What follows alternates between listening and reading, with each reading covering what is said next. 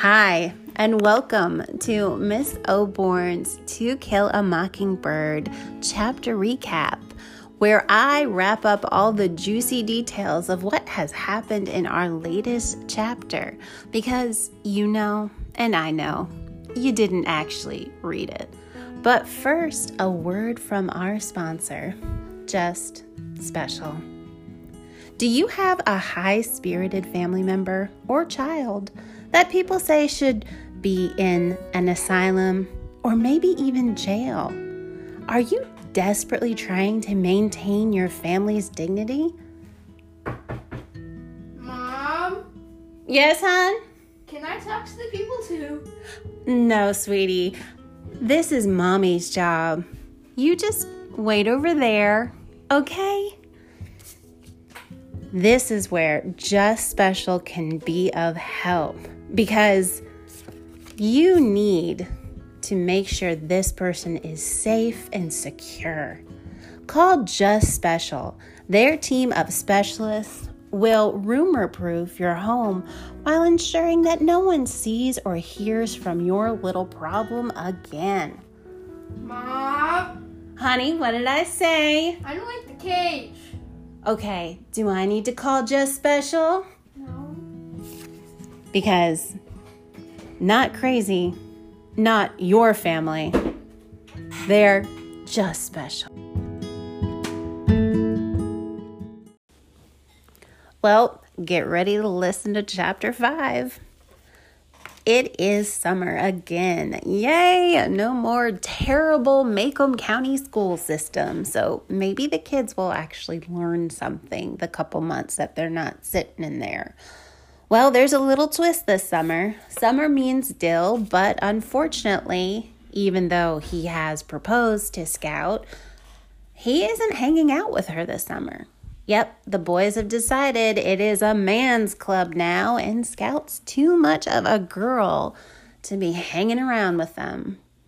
She is starting to experience that theme of what does it really mean to be in this cage that we call womanhood.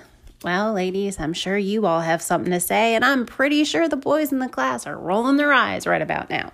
So I'll move on.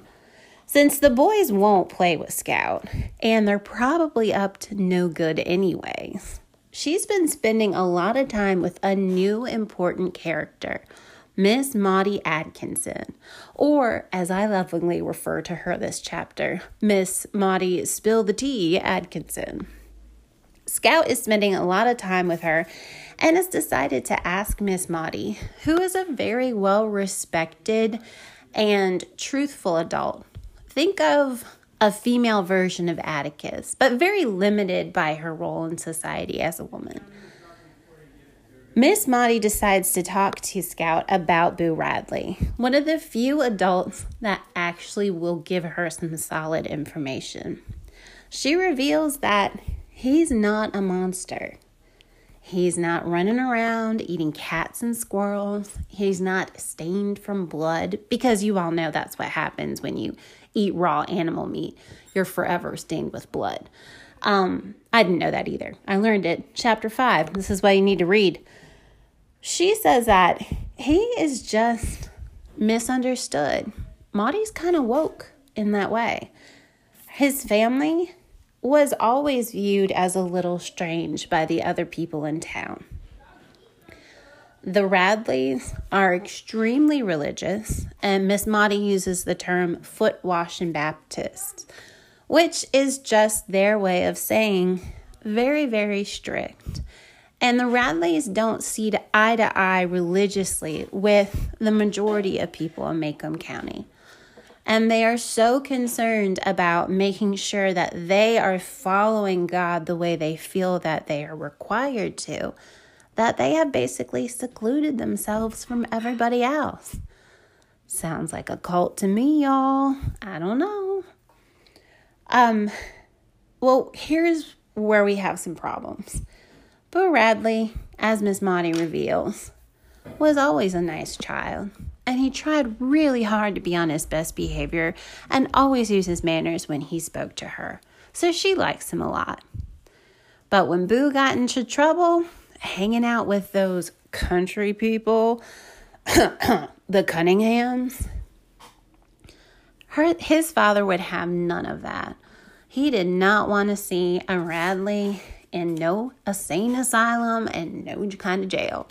So as a result, he locked his son away for, well, it's probably been about mm, 15 years or so now, if not longer. Maudie sees fault in the Radleys. She doesn't feel like it is fair nor appropriate that Boo has been treated like this. But what can she do? She's just a woman. After this information, Maudie sends Scout on her way. The next half of the chapter, the boys finally decide to let Scout in on their game. And it turns out she was right. They were up to absolutely no good. The boys have been putting on performances where they act out the life and times of Boo Arthur Radley, except for their version is very much the monster horror film version. And they know the adults are not going to let these boys make fun of another adult in the county, no matter how crazy he is. So, Scout is allowed to play with the boys, but she has to promise that she will not snitch, because even though it's the 1930s, snitches get stitches. Scout reluctantly agrees because she's tired of sitting on the sideline. But the boys are up to no good. They have a new scheme to get Boo Radley to come out of the house. The boys have composed a note that they will attach to a fishing hook, and using a fishing pole, they are going to try to feed that note in through a crack in one of the windows. Dill has written it, and it's a good one, guys. It is asking Boo to please come out and talk to them, and the boys are going to take him to ice cream. I know if I received that note, I would most definitely take the two up on it. Well, it doesn't turn out for them. Even though Dill was watching out, make sure they wouldn't get in trouble, Atticus decides to come home early and catches the kids red handed. As you all expected, Atticus is not happy. You do not harass adult neighbors. And Atticus tends to agree with Maudie that Boo Radley is misunderstood. And on top of all that, probably doesn't want a bunch of kids harassing him all summer. Chapter 5 ends with Jem being upset with his dad because guess what? Boy got caught. So, the lesson from chapter 5 is don't let boys come up with crazy ideas to get misunderstood shut ins to come out and play for ice cream because that's a totally normal lesson that we all need to learn. Anyways, I hope you enjoyed this podcast. If you feel like I left anything out, probably need to do one yourself. All right, y'all. Can't wait to listen to yours.